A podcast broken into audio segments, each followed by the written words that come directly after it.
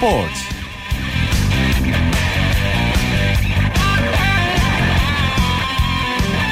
안녕하십니까. 일요일 스포츠 스포츠 아나운서 오승원입니다. 네, 독일 분데스리가 레버쿠젠 손흥민 선수의 폭풍 질주가 이어지고 있습니다. 손흥민 선수는 볼프스부르크와의 홈 경기에서 무서운 골 감각을 과시하며 해트트릭을 기록했을 뿐만 아니라 자신의 한 시즌 최다 골 신기록도 작성했는데요. 불과 10분 사이에 무려 3골이나 넣었습니다. 자, 우리나라 축구사의 새 역사를 쓰고 있는 손흥민 선수의 멋진 활약 앞으로도 기대하겠고요. 손흥민 선수의 활약상은 잠시 후 축구 기자와 함께 자세히 살펴보겠습니다. 일요일에 함께하는 스포츠 스포츠 먼저 프로농구의 열기부터 느껴봅니다. 월간 루키의 조현일 기자와 함께합니다. 안녕하세요. 네, 안녕하십니까. 네, 오늘 남자부 3경기가 열렸는데 가장 관심을 모은 1위 싸움 중인 두 팀이죠. 모비스와 SK전부터 살펴볼까요? 네, 선두 모비스가 울산 동천체육관에서 열린 6라운드 경기에서 SK의 10점차 승리를 따냈습니다. 네. 아, 이로써 이 SK와의 격차를 두 경기 반으로 벌린 모비스는 정규리그 우승에 한 발짝 더 다가섰고요. 아, 반면 모비스를 상대로 올 시즌 4연패 늪에 빠진 SK는 동부에게 2위를 내주면서 3위로 한 계단 내려앉았습니다. 모비스가 또 유재학 감독에게 사상 첫 500승을 선물했네요. 네, 오늘 경기로 어, 유재학 감독이 정규 시즌 통산 500승을 달성했습니다. 아, 남녀 프로농구 통틀어 이 최초로 정규 시즌 500승을 음, 거뒀는데요. 이 지난 1998년 만 35살의 나이로 어, 인천 대우의 지휘봉을 잡은 유재학 감독은 아, 신세기와 또 전자랜드로 팀명이 바뀌는 5시즌 동안 네. 전자랜드를 강팀으로 키워냈습니다. 아, 이어 지난 2004년이죠. 이 모비스 지휘봉을 잡고 어, 올 시즌까지 11년째 쉼없이 달려왔는데요. 감독 출전 경기 수 역시 1위입니다. 500경기 이상 출전한 감독 가운데 승률은 현재 이 KT의 감독인 전창진에 이어서 2위를 달리고 있고요. 어, 가장 많은 경기를 치러서 또 가장 많이 이긴 지도자가 바로 유재학 감독이라고 할 수가 있겠습니다. 네, 유재학 감독 인터뷰를 보니까 오늘 동근이가 많이 도와줬다 이렇게 얘기했는데 오늘 네네. 해결사 역할을 톡톡히 했죠. 네, 양동근 선수가 유재학 감독의 500승 달성에 앞장섰습니다. 아, 두 사람의 관계는 뭐 실과 아, 바늘이라고 표현할 수가 있겠는데요. 네. 양동근 선수는 이 SK를 맞아서 양팀 최다인 22득점 그리고 6개 리바운드 5개 어시스트를 올렸습니다. 아, 특히 후반 활약이 발군이었습니다. 아, 3쿼터 시작 30초 만에 3점포로 첫 포문을 열었고요. 또 20초 뒤에는 상대 실책까지 유도했습니다. 아, 뱅크슛의 가로채기, 또 어시스트, 공수 리바운드까지 이 원맨쇼를 펼치면서 SK 코트를 휘저었습니다. 아, 4쿼터에도 SK가 쫓아오던 중반에 아, 잇따라 레이업 슛을 성공시키며 이 SK의 추격 의지를 꺾었습니다. 네, 또 동부는 KCC를 꺾고 단독 2위로 올라섰네요. 네, 원주 동부가 6연승에 성공하면서 SK와 순위를 맞바꿨습니다. 아, 홈에서 열린 동부와 KCC의 시즌 6라운드 대결에서 어, 홈팀 동부가 73대 60으로 이겼습니다. 아, 시즌 6연승과 홈 8연승에 성공한 동부는 오늘 승리로 33승 14패를 기록하면서 아, SK를 밀어내면서 단독 2위를 탈환했습니다. 아, 반면에 패한 KCC는 이 8연패 늪에 빠지면서 꼴찌 서울 삼성의 한 경기 반 차이로 쫓기게 됐습니다. 네, 요즘 가장 잘 나간다 뭐 이렇게 말할 수도 있을 것 같아요, 동부. 네, 이 동부가 오늘 승리로 6연승을 내달렸습니다. 아, 말씀대로 뭐 가장 잘 나가는 팀인데요. 네. 10개 팀 가운데 가장 무서운 기세입니다. 6연승 아, 과정에서 모비스 또 SK 같은 강팀을 상대로도 완승을 거뒀는데 예, 덕분에 2위를 빼앗은 데 이어서 1위 모비스와의 승차도 어, 두 경기를 유지할 수가 있었습니다. 아, 박지현 선수를 제외하면 이 부상자도 없는 상태인데요. 김주성과 윤호영 또 외국인 선수 두 명으로 이어지는 이 높이의 힘과 그리고 또 김영만 감독의 지도력까지 더해지면서 가파른 상승세를 타고 있습니다. 반면에 KCC 허재 감독 사태로 오늘이 추승균 감독 대행 체제 세 번째 경기였죠. 네, KCC는 허재 감독 사태 이후에 세 번째 경기를 맞이했습니다. 아, 추승균 감독 대행의 첫이 지도자 데뷔전이었던 고양 오리온스와의 경기에서는 힘 한 번 써보지 못한 채 패했지만 또 바로 직전 경기였던 울산 모비스전에서는 어, 두 점 차로 석패하면서 KCC가 어, 가능성을 내비쳤습니다. 네. 자, 하지만 올 시즌 이 오전 전패로 약한 면을 보였던 동부를 상대로 13점 어, 차로 대패하고 말았는데요. 하지만 추승균 감독 대행 체제 이후에 자리를 잡은 이 김효범 선수가 맹활약하고 있고 네. 또 상대를 끝까지 물고 늘어지는 근성을 보이면서 향후 행보를 기대케 하고 있습니다. 음, 또 오리온스는 아주 큰 점수차로 LG를 이겼네요. 네, 오리온스가 홈 경기 3연승을 달리면서 6강 플레이오프 진출까지 2승만을 남겨뒀습니다. 아, 오리온스는 고양체육관에서 열린 창원 LG와 6라운드 경기에서 104대 81로 이겼습니다. 아, 올 시즌 최다인 104점, 어, 104점을 넣으면서 23점 차 대승을 따는 오리온스는 시즌 전적 26승 22패로 LG와 순위를 맞바, 맞바꿨습니다. 이 단독 4위가 된 오리온스는 LG와의 상대 전적에서도 3승 어, 3패로 균형을 맞췄습니다. 어, 오리온스 오늘 게임 보니까 외국인 선수들의 활약이 아주 돋보이더라고요. 네, 트로이 길렌워터와 리오 라이온스가 50점에 아, 육박하는 점수를 합작했습니다. 이 특히 길렌워터 선수의 득점력이 눈부셨습니다. 아, 단 12초, 12분 7초를 뛰면서 무려 27점을 퍼부었는데요. 예. 야투 11개 가운데 10개를 집어넣었고 또 5개를 얻어낸 자유투도 100% 어, 성공률을 자랑했습니다. 또 라이온스 역시 22득점 6개 리바운드로 길렌워터 선수의 어깨를 가볍게 했습니다. 네, 또 김종규 이승현 선수의 맞대결도 아주 눈길을 끌었는데 누가 이겼나요? 네, 23점 차 대승을 거둔 오리온스의 중심에 이승현 선수가 있었습니다. 이승현은 33분 11초를 뛰면서 18득점, 그리고 4개 리바운드, 4개의 도움으로, 어, 도움을 기록하면서 7득점에 그친 김종규 선수를 압도했습니다. 아, 이승현 선수는 지난 5라운드의 맞대결을 어, 잊지 않은 듯 보였는데요. 당시 경기에서는 김종규 선수가 27점을 넣으면서 또 오리온스와 이승현을 무너뜨린 바 있습니다. 이 경기가 끝난 이후에 이승현 선수는 어, 지난 경기에서 김종규에게 너무 많은 점수를 허용했다면서 어, 김종규의 공격에 대한 대비를 충분히 해서 나온 게 잘 풀린 요인이다라고 음. 승인을 밝혔습니다. 네. 또 여자부 경기는 어떻게 됐나요? 네, 삼성이 구리 KDB 생명을 77대 66으로 이겼습니다. 아, 구리 원정 경기에서 승리한 삼성은 이로써 2연승을 달리며 아, 시즌 13승째를 따냈습니다. 아, 홈에서 패한 KDB 생명은 6연패 늪에 빠지면서 최하위에서 벗어나지를 못했습니다. 삼성에서 모니크 커리와 또 박하나, 이미선 선수가 나란히 두 자리 득점을 올리면서 팀 승리를 이끌었고요. 패한 KDB 생명에서는 로니카지스 또 조은주 선수가 분전했지만 팀의 패배로 빛이 발했습니다. 네.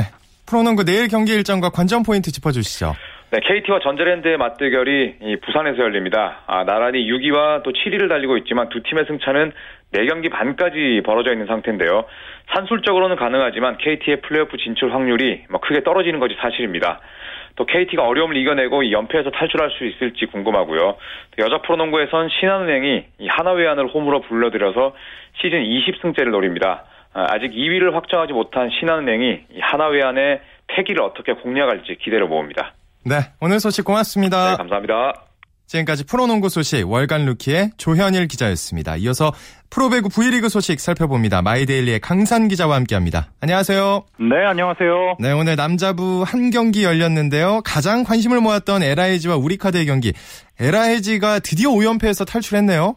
예, 오늘은 남자부 한 경기가 열렸습니다. 양팀 모두 연패 탈출이 절실했는데요. LIG 손해보험이 웃었습니다. 아산 이순신 체육관에서 열린 경기에서 우리 카드를 세트스코어 3대 0으로 완파하고 5연패에서 탈출했고요. 우리 카드는 12연패 늪에서 벗어나지 못했습니다. 첫 세트부터 아주 팽팽하던데요? 예, 첫 세트가 승부의 분수령이었죠. LIG의 집중력이 돋보였습니다.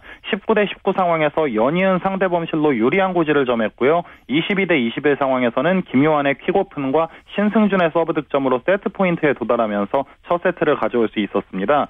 이후 그야말로 순조롭게 두 세트를 내리따내면서 완승으로 경기를 마무리했는데요. 네. 기선 제압의 중요성을 그대로 보여준 경기였죠. 음, 공교롭게도 우리 카드와 LIG 두 팀 모두 성적 부진 때문에 감독이 자진 사퇴하고 감독 대행 체제로 운영이 됐죠. 예, 그렇죠. 두 팀 다 감독 대행 체제라는 점에서 주목받은 경기입니다. LIG 문용관 감독과 우리카드 강만수 감독이 모두 자진 사퇴하면서 LIG 강성형 수석 코치와 우리카드 양진홍 수석 코치가 감독 대행으로 승격됐습니다. 네. 뭐 양진홍 대행은 2000년부터 2001년까지 사우디아라비아 청소년 국가대표팀 감독을 역임했고요. 지난 2012년 드림식스 시절부터 우리카드의 수석 코치를 맡고 있는데요. 아직 감독 대행으로는 1승도 신고하지 못했고요. 음. LIG 강성형 대행은 국가대표팀 레프트 출신으로 지난 시즌 부터 LIG 수석 코치로 문영관 감독을 보좌해 왔습니다. 네, 그 전에도 분위기가 안 좋았지만 감독이 사퇴한 후에도 두 팀 다 성적이 별로 안 좋았잖아요. 분위기 때문일까요? 아니면 전력 때문일까요? 예, 먼저 양 팀의 전력 자체가 상위권 팀에 미치지 못하는 게 가장 컸고요. 네. 물론 플레이오프 진출이 물 건너간 상황에서 선수들의 동기부여도 크지 않은 게 사실입니다. 음. 그리고 감독 대행 체제는 사실 양날의 검이라고 할 수 있는데요. 차기 시즌 감독 자리가 보장돼 있다면 의욕적으로 전략을 실험해 볼 수 있겠지만 새로운 감독이 오기 전에 잠시 거쳐가는 자리라면 동기부여가 전혀 없습니다. 네. 그럴 경우 선수들과의 융화가 문제라고 할 수 있죠. 그러니까 오늘 경기는 감독 대행이 맞대결을 벌인 셈인데 두 감독 대행 다 부담이 굉장히 컸을 것 같아요. 예, 맞습니다. 양진홍 대행은 지난 현대캐피탈전이 끝나고 빨리 승리 소식을 전해드려야 하는데 연패 기록만 늘어서 죄송스럽다고 했고요. 강성영 감독 대행은 지난 경기 패배로 부담이 작지 않았는데 오늘 두 경기 만에 첫 승을 따냈습니다. 음, 자, 경기가 끝난 후 인터뷰에서 강성현 감독 대행이 선수들과 사전 미팅을 통해서 서로 약속을 했다. 근데 그 부분이 잘 이뤄져서 승리를 거둘 수 있었다. 이렇게 얘기를 했는데 어느 정도 선수들과 신뢰가 쌓였다고 생각할 수도 있, 있을까요? 예, 사실 강성현 감독 대행이 수석 코치 시절부터 원만한 성격으로 친화력이 뛰어나다는 평가를 받았습니다. 네. 소통에 능한 형님 리더십을 발휘할 것으로 LIG 쪽에서도 기대를 모았는데요. 그런 부분이 선수들과 잘 통했다고 볼 수가 있겠습니다. 강성형 대행은 경기 후에 에드가에게 팀 분위기가 처져 있어서 열심히 해달라고 주문을 했는데 잘 전달된 것 같다면서 만족해했습니다. 네, 오늘 블로킹 개수도 그렇고 높이에서 승부가 갈린 거나 다름이 없죠? 맞습니다. 높이에서의 압도적 차이가 승부를 갈랐는데요. 오늘 LIG는 블로킹에서 14대 3으로 우리 카드를 압도했습니다. LIG는 올 시즌 세트당 평균 블로킹 2.69개로 이 부분 리그 2위에 올라 있는데요. 네. 팀 성적은 6위에 머물고 있지만 높이 하나만큼은 밀리지 않는다는 평가를 받고 있습니다. 음. 그 장점을 확실하게 살린 경기였습니다. 오늘 승리의 1등 공신이라고 하면 누굴 꼽을 수가 있을까요? 그 단연 에드가 에드가였죠. 예. 강성형 감독 대행도 에드가의 활약을 높게 평가했는데요. 오늘 블로킹 4개 포함 30득점, 공격 성공률 65.78%로 맹활약을 펼쳤고요.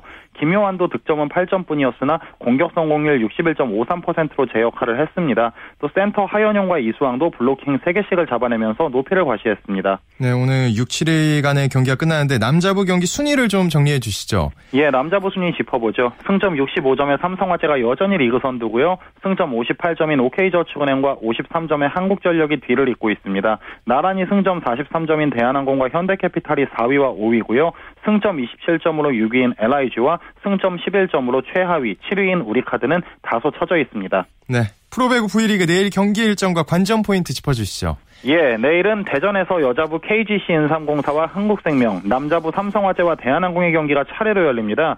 여자부보다는 남자부 경기에 더 관심이 가는데요. 대한항공은 지금 3위 한국전력에 승점 10점 차 뒤진 4위입니다. 네. 포스트 시즌 진출을 위해서는 3위를 차지하거나 4위를 하더라도 3위와 승점이 3점 차 이내여야 합니다. 음. 지금 상황으로는 포스트 시즌 무대를 밟지 못하고 시즌을 마감할 수 있는데요. 김종민 대한항공 감독은 허리 부상 중인 외국인 선수 산체스를 계속 출전시키겠다는 의지를 보였습니다. 삼성화재도 내일 승점 3점을 챙기면 2위 OK저축은행과 승점 10점 차가 되면서 선두구치기에 박차를 가할 수 있습니다. 양 팀 모두 올 시즌 순위 다툼에 있어 굉장히 중요한 한판이 될 전망입니다. 네, 그렇겠네요. 오늘 소식 고맙습니다. 네, 고맙습니다. 지금까지 배구 소식 마이데일리의 강산 기자와 함께했습니다. 쳤다 하면 홈런이고 슛 뿌리고 각본 없는 한편의 드라마 그것이 바로 그 것이 바로 손에 잡힌 우승 트로피 목에 걸린 그 배달 너와 내가 하나 되는 그것이 바로 그것이 바로 그것이 바로 꿈꾸던 스포츠 꿈꾸던 스포츠 꿈꾸던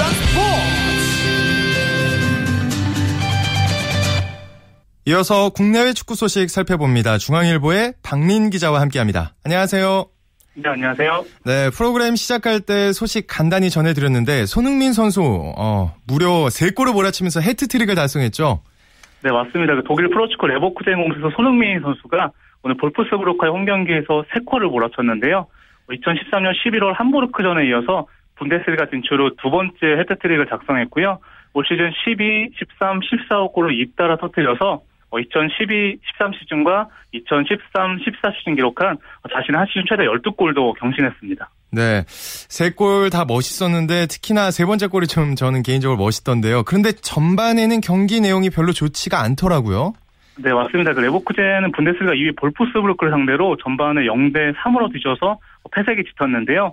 어, 최근 호주 아시안컵 결승 후반 종료 직전에 어, 버저비터 동점골을 뽑아낸 손흥민 선수는 오늘도 끝까지 포기하지 않고 10분 어, 사이에 3골을 몰아쳤습니다. 네. 후반 12분과 17분에 연속골을 터뜨렸고요. 2대 4로 뒤진 후반 22분에는 강력한 왼발슛으로 세 번째 골을 뽑아냈는데요.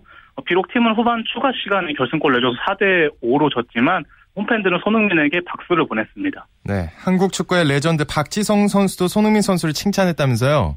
네, 박지성은 오늘 수원에서 JS 파운데이션 재능학생 후원금 전달식을 가졌는데요. 어, 박지성은 손흥민에 대해서 어, 중계를 직접 보지는 못했지만 워낙 올해 좋은 활약을 펼치고 있어서 보기 좋다면서 음. 잠재력이 많은 선수인 만큼 앞으로가 더 기대된다고 칭찬했고요. 손흥민의 유럽 빅클럽 이적 가능성에 대해서는 어, 지금처럼 활약을 계속하면 어느 팀에서든지 그 관심을 둘 만하다고 어, 긍정적인 전망을 내비쳤습니다. 네, 또 손흥민 선수 차범근의 현역 시절 최다골 기록을 깰 수 있을까요? 네, 그 손흥민 올 시즌 분데스리가 8골, 포칼 1골, 유럽 챔피언스리그 5골 등 14골을 터뜨렸는데요. 어, 차범, 차범근이 그 1985, 86 시즌 기록한 어, 유럽리그 한국인 한 시즌 최다 19골에 5골 차로 접근했습니다. 음. 어, 손흥민은 정규리그 13경기와 유럽 챔피언스리그 최소 2경기를 남기고 있어서 어, 최근에 절정의 골 감각을 이어간다면 대선배 차범근의 기록 경신도 가능할 것으로 보입니다. 네, 손흥민 선수가 경기 끝난 후 인터뷰에서 해트트릭은 중요하지 않다. 팀의 승리가 가장 중요하다. 이렇게 얘기했네요. 네, 그 손흥민은 경기 후에 그 전반 열세를 후반에 잘 따라잡았다면서도 어, 그러나 이렇게 마지막 순간에 실점하고 패한다면 어, 패배의 고통만 남을 뿐이라고 아쉬워했는데요. 어, 23살로 나이는 어리지만 개인 헤트트릭 해트트릭 기쁨 기쁨보다 네. 그 팀 패배를 아쉬워하는 의젓한 모습을 보였습니다. 음, 아, 승리에 대한 열망이 정말 대단한 것 같아요. 네, 맞습니다. 네, 독일 언론을 비롯해서 외신들도 일제히 손흥민 선수에 대한 좋은 평가를 쏟아내고 있다면서요.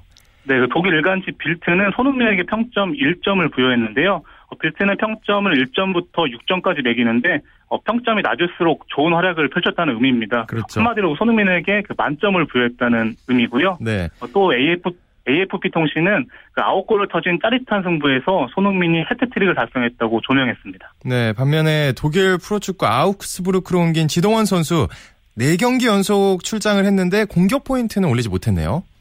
네, 그 지난해 12월 아우크스부르크로 이적한 지동원 선수는 브레멘전에 4경기 연속 출전해서 3경기 연속 풀타임을 뛰었지만 아쉽게 공격 포인트를 올리진 못했고요. 팀은 2대 3으로 졌습니다. 한편 분데스리가 호펜하임 왼쪽 수비수 김진수는 슈트트가르트전에서 3경기 연속 풀타임을 소화하면서 2대1 승리에 힘을 보탰습니다. 네, 이번에는 국내 프로축구 얘기를 해볼게요. 전북이 수비형 미드필더이자 국가대표 출신 2호 선수를 영입했네요. 네, 전북이 오늘 2호 영입을 발표했는데요. 어, 이호 선수는 2003년에 울산에 입단해서 러시아 제니트, 아랍에미리트 아라인, 일본 오미야 등에서 뛰었고요. 어, 지난 시즌 상주에서 군복무를 마친 뒤에 울산으로 돌아왔고요. 그 올해는 전북에서 새 출발하게 됐습니다. 어, 이호는 전북과 아시아 챔피언스 정상에 서고 싶다고 소감을 밝혔습니다. K리그 클래식 감독 과 선수들도 올 시즌 가장 강력한 우승 후보로 전북 현대를 꼽았거든요. 그런데 팬들도 같은 팀을 우승 후보로 지목했네요. 네, 맞습니다. 그 프로축구연맹이 인터넷 포털 사이트 네이버를 통해서 팬들에게 K리그 클래식 우승 예상팀을 묻는 설문조사를 실시했는데요. 어, 만 31명 중에 38%인 3,809명이 전북을 우승 후보 영순위로 꼽았고요. 네. 어, 전북이 아무래도 그 디펜딩 챔피언인데다가 공격적인 선수 영입으로 높은 득표를 얻은 것으로 보입니다. 그 포항이 15.5% 지지를 받아서 2위에 올랐고요. 수원과 서울이 뒤를 이었습니다. 네, 오늘 소식 여기까지 듣겠습니다. 고맙습니다. 네, 감사합니다. 축구 소식 중앙일보 박민 기자와 살펴봤습니다. 이어서 스포츠의 진기록과 명기록을 찾아보는 스포츠 기록실 시간으로 이어집니다. 스포츠 평론가 신명철 씨와 함께합니다. 안녕하세요. 네, 안녕하세요. 네, 2006년 도하 대회에서 금메달 한 개에 그치면서 마라톤 금메달의 맥이 끊어지게 됐는데 2010년 네. 광저우 대회에서는 육상이 어떤 성적표를 받았나요? 네, 먼저 대회 개관을 좀 말씀드릴까요? 네. 2010년 11월 12일부터 27일까지 중국 광둥성의 성도인 광저우에서 열린 제16회 아시아 경기대회는 세계 10강 수준의 우리나라 스포츠의 진면목을 보여준 그런 대회였다고 할 수 있겠는데요. 네. 예, 우리나라는 대회 첫날 남자 50m 요즘 권총 종목이 아주 최고의 효자 현녀 종목으로 떠오르고 있지 않습니까? 그렇죠. 예, 50m 권총 단체전부터 마지막 날 남자 마라톤까지 연일 금메달 행진을 펼친 끝에 금메달 76개와 은메달 65개, 동메달 91개를 획득을 해서 일본을 압도를 했습니다. 1988년 방콕 대회 이후 4개 대회 연속 종합 순위 2위를 차지했고요. 그런데 이 종목별 메달을 이렇게 살펴보면 아까 잠깐 말씀드렸던 사격이 13개로 가장 많은 금메달을 명종을 했고 그다음에 볼링 8개, 펜싱 7개, 유도 6개이고 그 다음 순위를 보면 육상이 있습니다. 음. 양궁, 육상, 수영, 사이클, 골프, 태권도에서 4개의 금메달이 나왔어요. 뭐 예. 여러 종목에서 고르게 금메달을 획득을 했습니다. 어 근데 육상에서 금메달 4개면 잘한 거라고 볼 수 있는 거죠? 그 내용이 귀에 확 들어오시죠? 네, 네. 네, 무엇보다도 정말 기쁜 소식은 여자부에서 두 개의 금메달이 나왔는데요. 오. 이게 정말 큰 성과라고 할 수 있습니다. 멀리뛰기 필드 종목인데 멀리뛰기의 정순옥이 6m 53cm를 뛰어서 카자흐스탄의 올가 리파코바를 3cm 차로 정말 눈꽃만한 차이로 제치고 금메달 차지했고 이연경은 100m 허들 남자는 110m 허들이죠. 예. 여자는 100, 100, 100m 허들인데요. 13초 23으로 결승선을 통과해서 카자흐스탄의 나탈리아 이보니스카야를 이건 또 0.01초 차, 그러니까 100분의 1초 차로 제치고 예, 금메달 차지했습니다. 어쨌든 둘 다 금메달했고요. 네. 그리고 1980년 서울대 임춘회 이후 우리나라 여자 육상 선수가 트랙 종목에서 아시안 게임에 무려 20만에 24년 만에 어. 금메달을 딴 거였어요. 그러니까 육상도 뭐 워낙 침체기가 오래 진행이 되고 있긴 하지만 아 할 수도 있겠다라는 그런 네네. 자신감을 조금 찾을 수 있었던 그런 결과였습니다. 근데 전조가 있었던 게 이연경 네. 선수는 도하 대회에서도 메달을 땄잖아요. 그렇죠. 네. 네. 이영경은 4년 전인 2006년 도하 대회 때 같은 종목 100m 하드에서 동메달을 획- 획득했는데 그런데 또 이연경은 그 대회 그러니까 2006년 도하 대회에서는 우리나라의 유일한 여자 육상 메달리스트 그러니까 금은동 관계 금은 뭐 없었으니까 어쨌든 네네. 유일한 그 육상 메달리스트였지 않습니까? 음. 에, 전조가 좀 있었고 하여튼 좋은 성적이 나왔고 또 여자부 이 광저우 대회에서는 여자부에서는 이미영이 포환 던지기에서 동메달을 획득을 했는데요. 네. 근데 이 포환 던지기는 우리가 그래도 이 필드 종목이긴 한데 좀 괜찮은 성적을 그동안 쭉 거둬왔습니다. 1970년 방콕 대회에서 이 중장년 스포츠 팬 여러분들은 다들 뭐 기억하고 계시는 아시아의 마녀 예, 배옥자 선수가 금메달 땄고 2002년 부산 대회에서는 이명선이 은메달을 차지한 적도 있습니다. 네. 남자부도 트랙과 필드에서 비교적 고르게 선전을 했죠. 그렇습니다. 네, 트랙에서는 110m 허들에서 박태경이 동메달을 획득을 했는데 박태경은 8년 전인 2002년 부산 대회에서도 같은 종목에 동메달을 차지했었습니다. 네. 필드에서는 금메달 1개와 은메달 3개. 아유, 꽤 좋은 성적이었습니다. 음. 예, 멀리 뛰기에서 김덕현 선수가 8m 11을 뛰어서 중국과 사우디아라비아 선수를 제치고 금메달 차지했고 장대 높이 뛰기에 김유석, 원반 던지기에 박재명, 그리고 뭐 육상 선수들의 이제 종합 경기라고 할 수 있겠죠. 이 종목이 사실은 육상에서 굉장히 중요한 종목 가운데 하나인데 10종 경기에서 네. 김건우 선수가 또 은메달을 차지했습니다. 야, 그 그렇지만 제 생각엔 이 대회에서 네. 무엇보다도 주목할 만한 성과는 마라톤에서 끊겼던 금맥을 다시 이은 것이라고 할 수 있겠죠. 네, 그 마라톤 골인 장면 아마 이제 뭐 얼마 오래된 대회가 아니기 때문에 네. 다들 기억하시고 계실 거예요. 네. 예. 한국은 이 대회 육상 종목에서 금메달 4개 그리고 은메달과 동메달 각각 3개씩 획득해서 중국과 인도, 바레인, 일본, 카자흐스탄에 이어서 6위를 했는데 역시 지금 말씀하셨던 대로 이 또 마라톤이 대회 마지막 날 일반적으로 열리지 않습니까? 네. 실제로 광저우 대회도 그랬고 이 남자 마라톤에서 지영준 선수가 금메달 딴 게 이게 정말 아주 기가 막힌 정말 말 그대로 하이라이트 아니었겠습니까? 그렇죠. 예, 2시간 8분대 개인 최고 기록을 갖고 있었거든요. 지영준 선수가 이 대회를 앞두고. 예, 그런데 2006년 도하 대회 우승자인 지금 이 서아시아 나라 카타르라든지 바레인 이런 나라들은 아프리카 출신 특히 이제 케냐나 에티오피아 같은 장거리가 강한 나라 선수를 많이 귀화를 시키고 있거든요. 예, 예. 이 무바라크 하산 샤미라는 선수가 2006년 도하대회에서 우승을 했었는데 이 선수를 3위로 밀어내고 2시간 11분 11초의 기록으로 우승을 했습니다. 1990년 베이징 대회부터 2002년 부산 대회까지 남자 마라톤에서 4연속 우승했던 우리나라가 8년 만에 이 종목의 금메달을 되찾았는데 아 요즘은 다시 또 남자 마라톤이 침체기에 접어들고 있어서 음. 조금 아쉽습니다. 일단 이런 뭐 아시안 게임 세계 육상 선수권대 올림픽이나 이런 주요 국제 대회에서는요. 요즘 같은 스피드 시대면 이미 2시간 2분 때 2시간 2분 때까지 이제 들어갔으니까요. 네. 요즘 같은 시대에서는 적어도 2시간 5분대 또는 6분대 개인 최고기록을 갖고 있어야 입상 가능성을 엿볼 수 있는데 아유 우리나라는 여전히 2시간 7분 20초대에 머물고 있습니다. 아, 정말. 조금 네. 예, 이 어, 저는 이제 터보 엔진 시대라고 그러는데 이런 고속화 시대에 접어든 그 마라톤에서는 우리가 최근에는 좀 따라잡기가 힘든 정도의 음. 그런 페이스가 좀 벌어져 있는 것 같습니다. 네, 이제 다시 부활할 수 있을 겁니다. 아 물론입니다. 네, 네, 네. 뭐 워낙 장거리에도 많은 투자를 하고 있으니까요. 네, 다음 시간에 더욱 재미있는 이야기 기대하겠습니다. 고맙습니다. 네, 고맙습니다. 지금까지 스포츠 기록실 스포츠 평론가 신명철 씨와 함께했습니다. KBS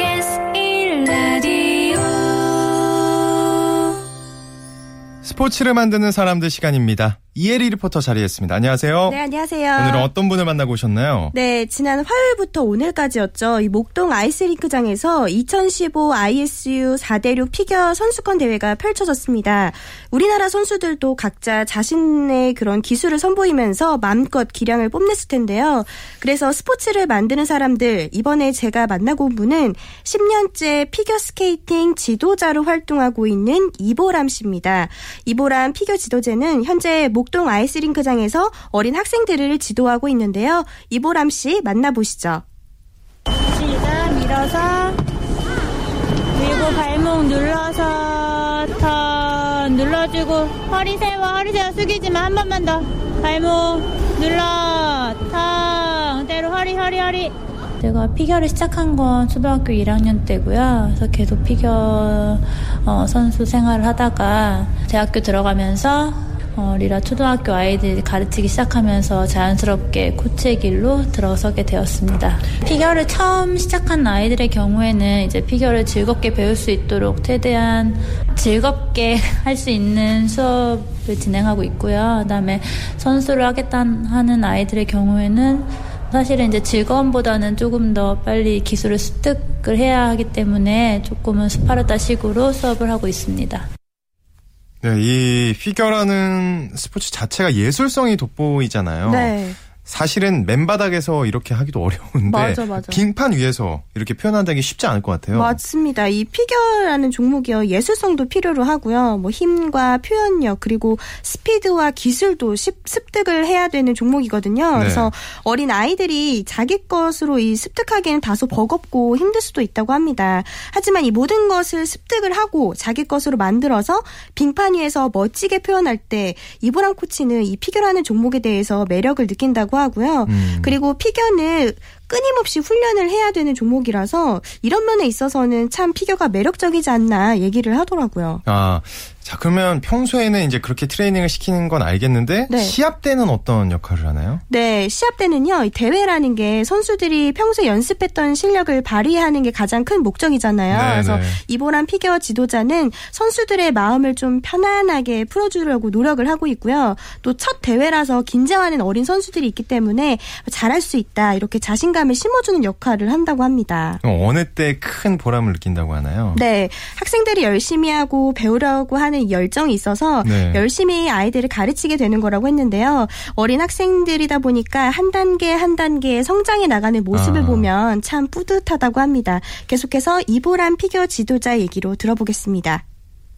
어, 아무래도 아이들이 이제 시합이나 이런 경기 출전해서 좋은 성적을 내고 그 기쁨을 이제 함께 나눌 수 있을 때 가장 이제 보람을 느끼게 되고요. 그리고 어, 아이들이 이제 못하던 기술을 하나하나 습득하는 거를 볼 때마다 또 이제 어, 기쁘고 뿌듯함을 느낍니다. 보이지 않지만 그 아이의 성장을 위해서 이제 함께 노력하고 하는 부분이기 때문에 그 아이가 잘 됐을 때는 그 기쁨도 함께 누릴 수 있어서 매우 어, 보람되지만 가끔은 함께 기쁨을 이렇게 누리지 못하는 상황에 처하게 되면 그때는 조금 어, 아쉬운 마음이 들 때도 있습니다.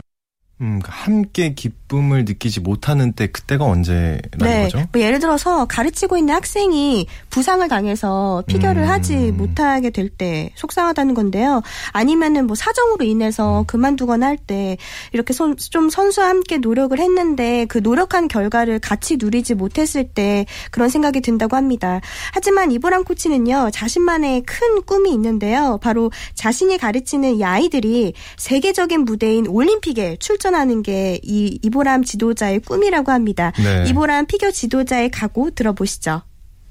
김연아 붐으로 인해서 한동안 아이들이 정말 많아졌어요. 근데 어, 그 많아지던 아이들이 그 붐이 약간은 수그러들어서 지금은 예전처럼 많은 아이들이 시작을 하는 거는 아닌데 그래도 이 피겨스케이트 붐이 이제 아예 수그러들지 않고 계속 많은 아이 좋은 아이들이 이제 피겨스케이터로 성장해 갈 수 있기를 어, 바라는 마음입니다. 지금은 아직 저도 오래 아이들을 가르친 건 아니라서 아이들이 아직 큰 대회에서 좋은 성적을 내는 음, 정도는 아니지만 앞으로 계속 저도 열심히 하고 아이들 열심히 훈련시켜서 그 아이들이 이제 지치지 않고 잘 성장해서 그래도 언젠가는 올림픽에 한번 데리고 출전하는 게 저의 목표이자 꿈입니다. 좋은 피겨 선수로 되는 과정이 쉽진 않겠지만 이 피겨 꿈나무들이 포기하지 않고 열심히 한다면 이 먼 훗날 우리나라를 좀 빛낼 수 있는 멋진 피겨 선수가 되지 않을까 싶은데요. 이보람 코치 같은 분이 곁에 있기 때문에 미래 우리나라의 피겨 미래가 좀 밝지 않을까 하는 생각도 좀 들고요. 피겨 꿈나무들이 좋은 성적을 낼 수 있도록 곁에서 좀 큰 힘이 돼줬으면 합니다. 네, 이혜리 리포터 오늘 수고하셨습니다. 네, 고맙습니다.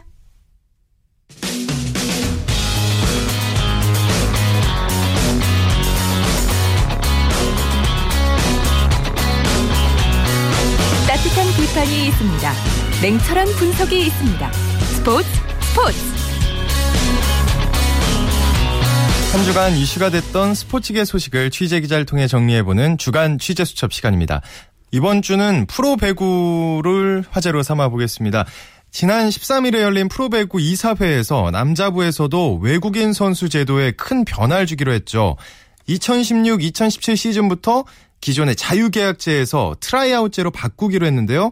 야, 오늘은 외국인 선수제도 변화가 몰고 올 프로 배구계 지각 변동을 살펴보겠습니다. 스포츠 서울의 고진현 기자와 함께합니다. 안녕하세요. 안녕하세요. 고진현입니다. 네, 다음 시즌부터 트라이아웃 제도를 도입하기로 한 여자부에 이어서 남자부에서도 이 제도를 받아들이기로 했는데 이유가 뭘까요? 아마도 여러 가지 이유가 복합적으로 작용한 것 같습니다. 네. 우선은 천정부지로 솟은 어, 외국인들 외국인 선수들의 몸값 상승입니다. 현재 각 팀의 주축 선수들은 대략 100만 달러를 지금 상회하고 있습니다. 그리고 외국인 선수에 대한 공격 비중이 절대적으로 높아진 어떤 몰빵 배구의 어떤 반작용도 분명히 있다고 봅니다. 음. 어, 자연스럽게 국내 선수들은 보조 공격수와 수비 조직력 강화에 주력하게 되는 약점이 지금 드러나고 있습니다. 그렇기 때문에 어, 이상하게 한국 어, 특히 남자 배구는 국제 경쟁력이 지금 저하되고 있습니다. 또 다른 하나의 결정적인 이유가 있습니다. 바로 삼성화재의 독주 체제에 대한 각 팀들의 어떤 견제 심리가 작용한 것 같습니다. 네. 삼성화재는 지난 시즌까지 통산 8번을 우승하고 어 7연패를 달성했습니다. 올 시즌 역시 지금 페넌트 레이스 1위를 달리고 있- 있기 때문에 예, 예. 통산 9번째 그리고 8연패에 도전하고 있습니다. 음. 하나 또 궁금한 게요. 남자 배구의 경우에 예. 그 수준 높은 외국인 선수의 국내 진출이 잇따르고 있잖아요. 사실 유럽 리그에서 거의 최고로 꼽힌 선수들이 오는데 예. 그런데 왜 국제 경쟁력이 떨어지는 걸까요? 아, 참, 이 이유가 궁금할 겁니다. 예, 예. 이들이 세계적 공격수이기 때문에 자연스럽게 경기력이 높아질 거라고 우리 생각하기 쉬운데요. 그렇죠. 한국 남자 배구는 역시 독특한 하나의 특징이 있습니다. 바로 블로킹 높이가 낮습니다. 음. 사실 이들, 이들 선수가 어, 해외 무대에서는 높은 타점과 함께 빠른 스피드로 공격을 하는데 국내에서는 그럴 필요가 없습니다. 그래서 타점만 잡아 때려주게 되면 공격 성 공률이 자연스럽게 높기 때문에 어, 토스들이 어떤 어, 배구의 세터들이 느린 템포로 높여 올려주는 오픈 공격에만 의존하게 됩니다. 음. 따라서 이제 국내 배구는 이제 패턴 플레이가 실종이 되고 어 라이트 공격수 자체가 외국인 선수들에 의존하기 때문에 국제 대회에서 한국 선수들의 어 라이트 선수들의 함량이 상당히 지금 떨어지고 있습니다. 음. 그리고 현대 배구는 여전히 지금 빠른 스피드 배구인데 한국인 남자 배구는 어 느린 느려 터진 템포의 어떤 공격수들의 오픈 공격에 의존하는 구시대의 플레이로 지금 회귀하고 있습니다. 그렇고요. 좀 짜릿하게 아픈데요. 네. 여자부에서는 당장 다음 시즌부터 트라이아웃 제도가 도입이 되는데 어떤 방식으로 선수를 뽑게 되나요? 일단은 그 대상자가 미국 국적의 21살에서 25살 대졸 예정자 선수와 해외 리그 경력이 3년 미 아, 이하인 네. 어, 선수들로 구성이 되고 있습니다.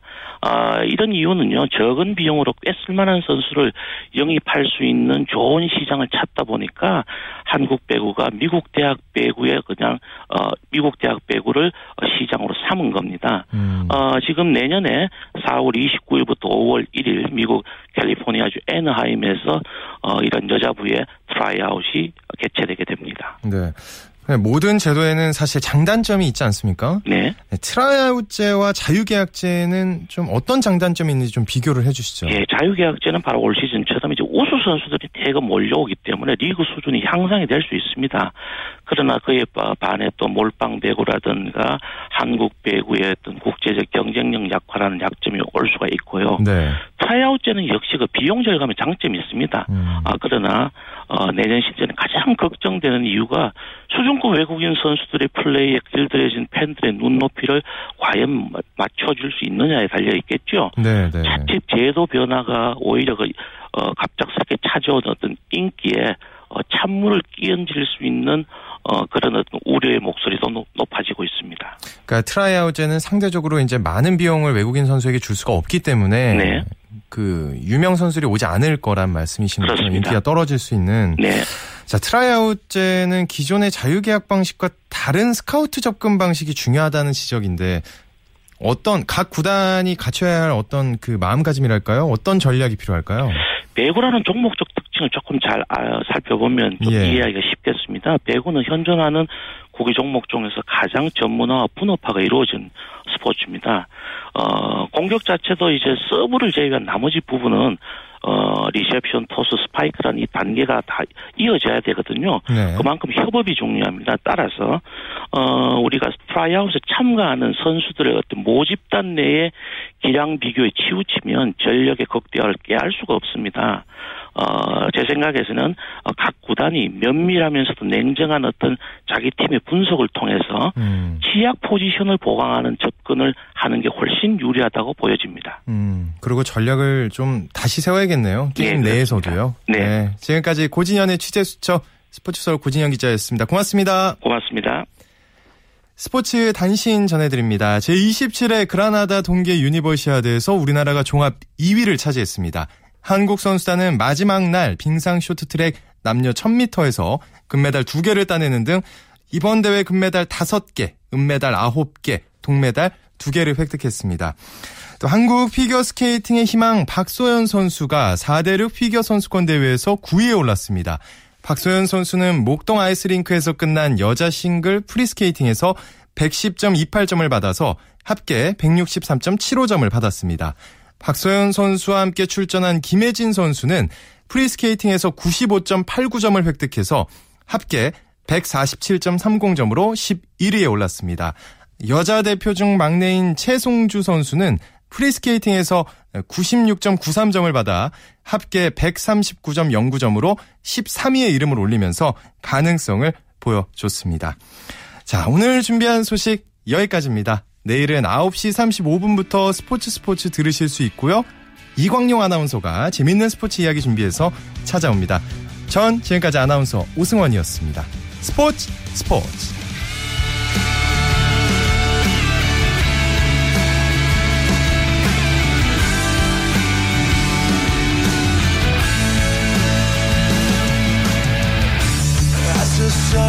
down in front of me, reminds me where